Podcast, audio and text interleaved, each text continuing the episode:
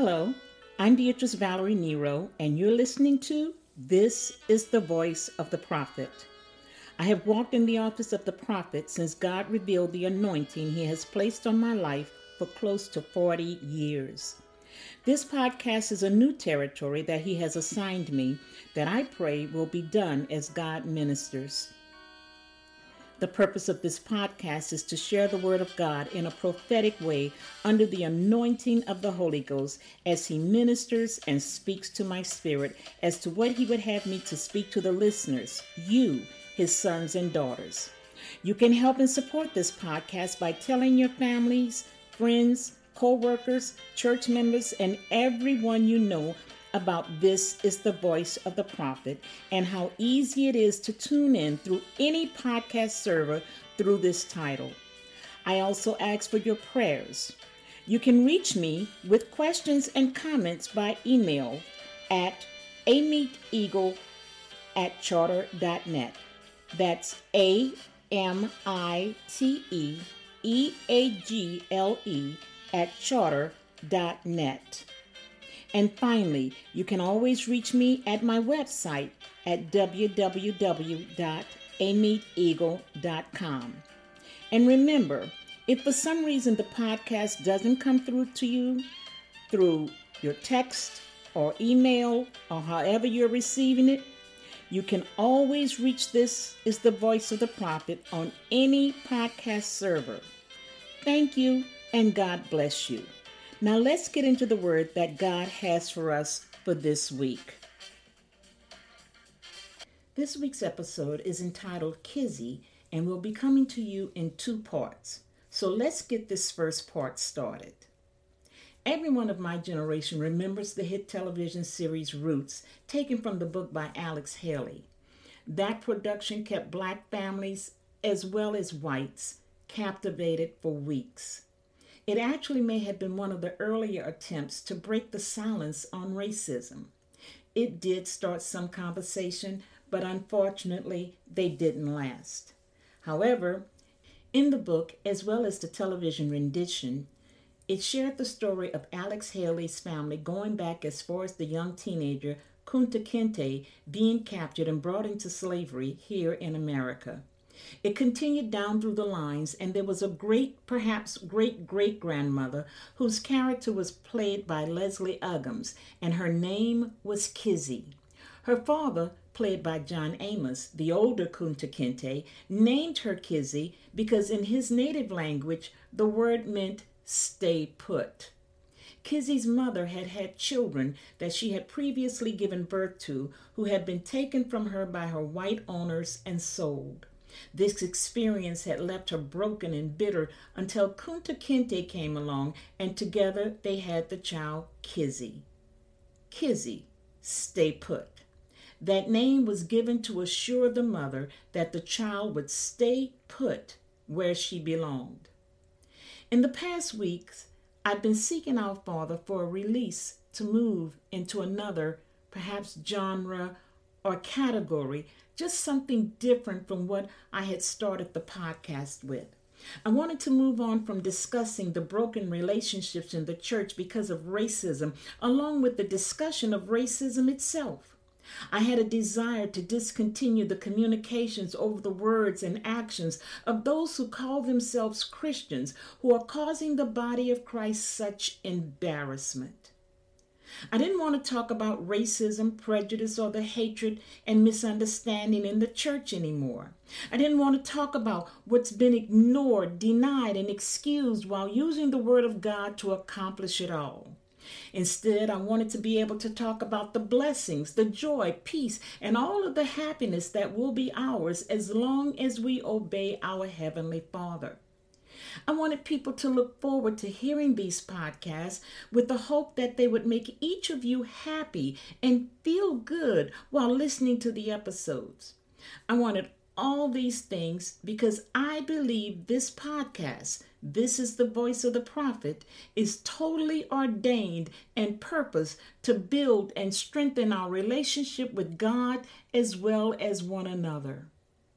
But yet, I wanted to leave from what I'd been doing and saying in order to go somewhere else to accomplish an assignment that perhaps God had not given me. As a young boy, Jesus didn't stay where people wanted, expected, or assumed he would stay, but in his own words, he stated that he had to be about his father's business. When Mary and Joseph thought and felt that surely he was with them on their return home from the festival, they thought surely he was with other family members or friends. He was where they wanted him to be. He was about his father's business. What I want more than anything is to be in my father's will and to be about his business. In order for that to be accomplished, I must stay put. Over the past few days, I've come to realize that it's as though our Father is telling me, Kizzy, Stay put. I will remain where my Father has placed me, doing what He has instructed me to do. I truly believe that at least for the time being, I am, conti- I am to continue on the path that has been set before me to bring about thought provoking, conscious searing, life changing conversations. And for now, these conversations will continue to be on racism. It won't go away, and neither will I. There's a saying that I remember hearing the old folks say a heap see, but a few know. In other words, a lot of people may see things, but they don't really know what's going on in what they're seeing. For the many, many years, while being a black woman, my ministry had been among predominantly white churches and ministries. For a period of time, those that called me to come into their meetings and congregations were nearly 90% white. It was these white men and women who respected me, loved me, treated me exceptionally well with honor, and hung on every word that came forth. Many of them would not only recommend me to other ministries, they themselves would call me back, inviting me again and again. During my time with so many of these churches and ministries, I truly believe that we had crossed all boundaries and barriers, and that included the racial ones as well. I am convinced that they also felt the same. And yet, with all that has occurred, and with such division over race, how could that be? I understand now that not all, but most of those relationships were based and continued on a level of comfort. Comfort is what has kept and allowed for the elephant in the room to remain. As long as no one had to face and deal with the issues of racism, there was a semblance of peace. There were relationships in which when and if something emerged that caused discomfort, in uneasiness, or embarrassment, it was immediately squashed or explained away. Because our flesh was enjoying the moments, we would not allow for the Holy Ghost to bring conviction where conviction was needed. And also, as God tells me now, the time for discussion had not yet come in these relationships, for the most part, there was basically no topic or subject that was off bounds or untouchable. If for some reason race was mentioned, I was always able to say the right thing without causing anyone too much discomfort and at the same time retained my own honor, dignity, and respect. It wasn't a cop out or avoidance. But truly, it was God given wisdom for the time of whatever was taking place. It was because He wanted me to remain in those particular realms, places, and lives of those particular people for that particular season. There was a purpose that He had ordained, and it had to be accomplished. Even when I saw or felt certain things indicating racism. I was able to give the benefit of the doubt, believing that their hearts were pure and that their characters and integrity was beyond reproach. I had confidence in each and every one of these people, ministries, and churches that they would stand for truth and justice no matter what a person's skin color might be. I allowed myself to trust to a degree that I thought surely they would all be as outraged as I was over the racial injustices that had come to the forefront. I truly believe that for so many other blacks who have had their interracial relationships with other people as well as churches damaged or destroyed, this holds true for them as well. That trust and confidence would have remained if it had not been for the murders of those like George Floyd, Breonna Taylor, and others that led to the summer riots. Those trust and confidence would have remained, keeping us totally oblivious, foolish, ignorant to the racism if it had not been for the depths of these people. I could have continued with all of the relationships, friendships, and associations I had developed if I had kept my mouth closed and not stood up and spoken words of truth. If I had not said anything, spoken truths that destroyed the walls of our comfort zones, causing others to become uncomfortable to the point of anger everything would have continued as it was. If the words spoken had not caused those in the body of Christ to reveal their true character and deep rooted racism, the invitations, being the guest speaker, as well as the financial support would not have stopped.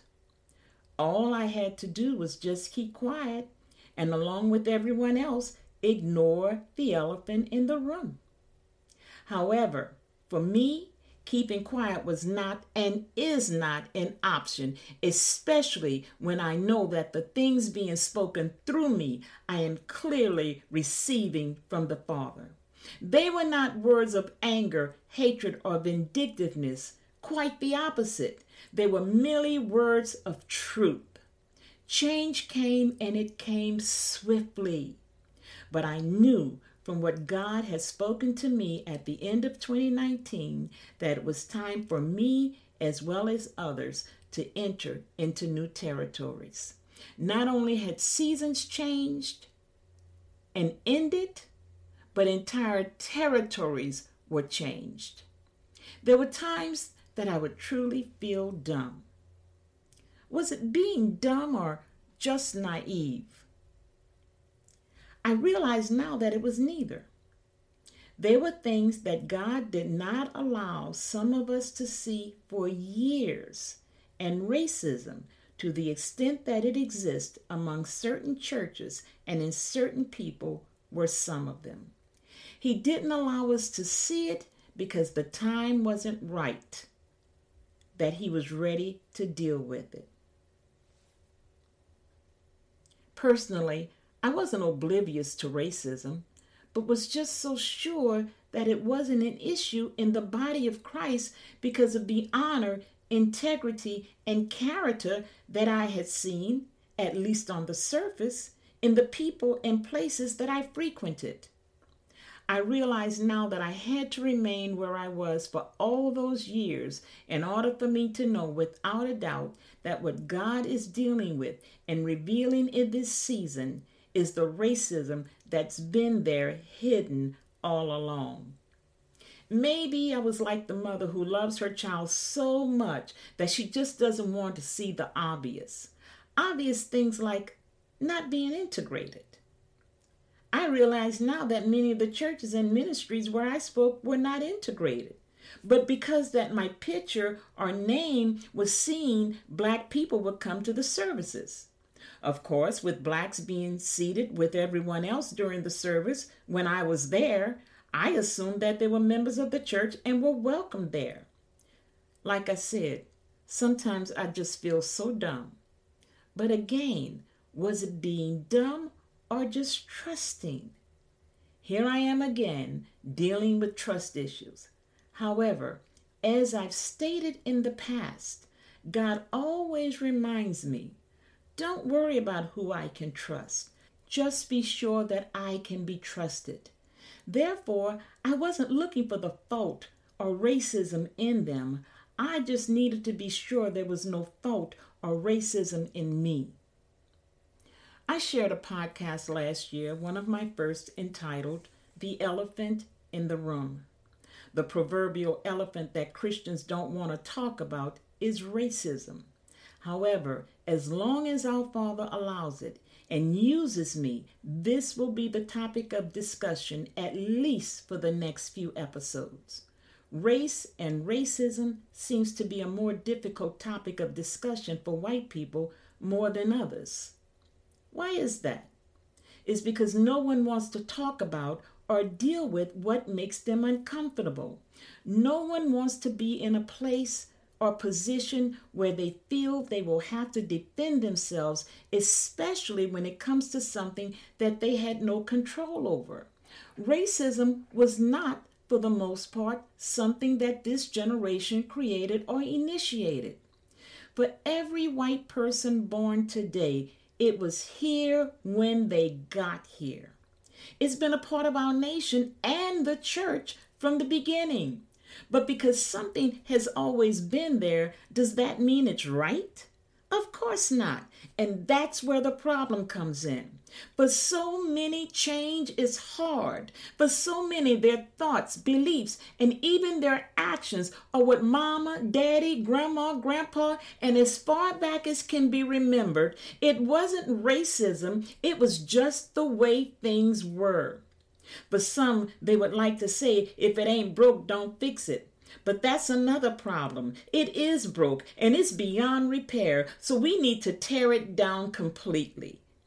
In the book of Judges, God told Gideon to tear down the altars of his father. He was given the command to tear down what his father had built up. God then told him to build a new altar to the Lord. We need to tear down what was here before us. The altars of the old church, along with its prejudice, bigotry, and racism, need to be torn down. Gideon was so afraid that he obeyed God, but he did it at night so no one would see him. In spite of his fears, yet he obeyed the voice of God and did what was right. When it's at the cost of not only another person's comfort, but at the very cost of another person's humanity, the issues of right and wrong should never become a topic for discussion. Someone else's comfort at the cost of someone else's discomfort is always wrong. When it's a matter of one person being able to remain in and maintain a privileged lifestyle at the price of others remaining unfairly deprived, underprivileged, and destitute for that lifestyle, it's not right and it must be stopped. Let's deal with the elephant in the room. In dealing with that elephant, there will always be the what about isms. Those need to be done away with. When the discussion of wrongs and injustices of racism begin to bring discomfort, many, many times response will be met with what about isms? Well, what about? I was speaking with a woman of God during the riots and trying to share with her not the riots themselves, but because the riots were a symptom.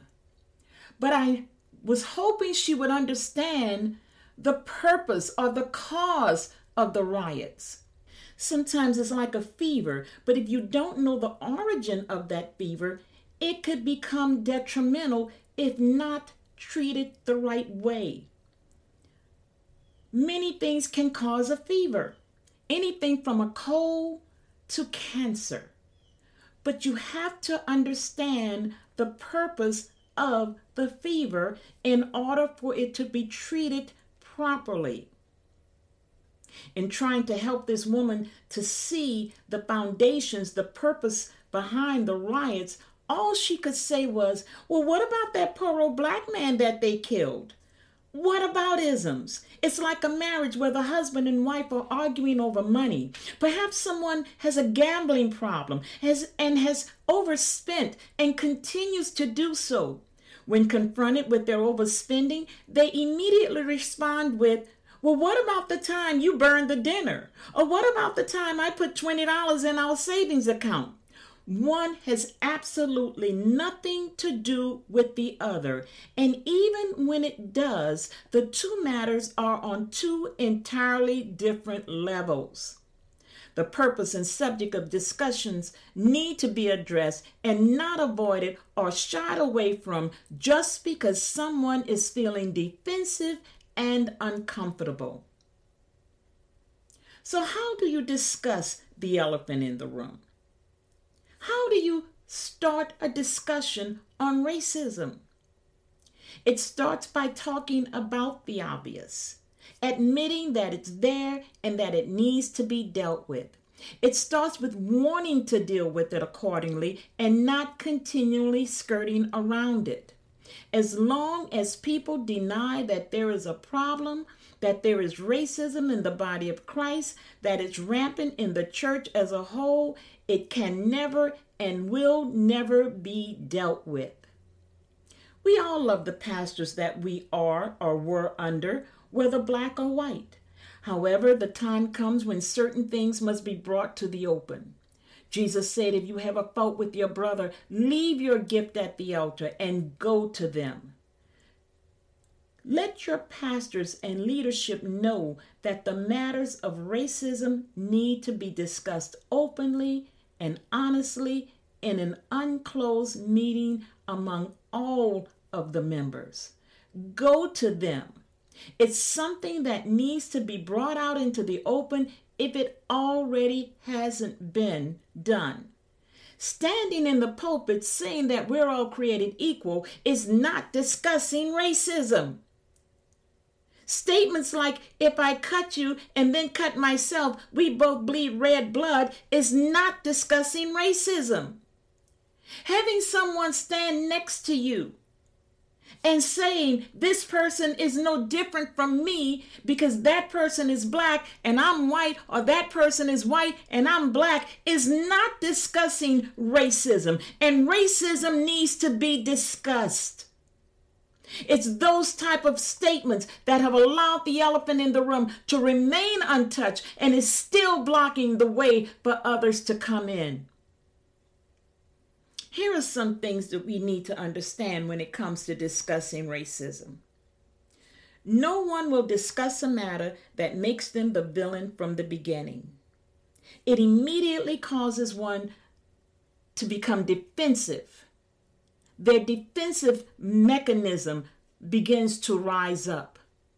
No one needs to be or should be accused, even if they've made their stand on the matter totally obvious. Discussions are not accusations.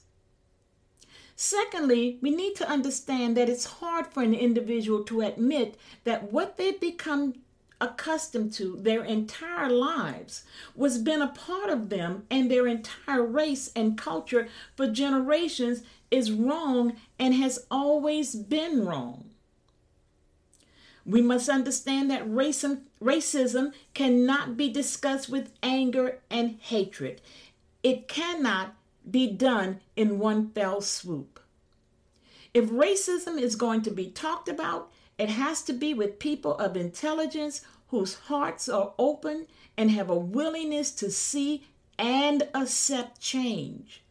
It can only be discussed with other people who want to discuss it and not argue about it.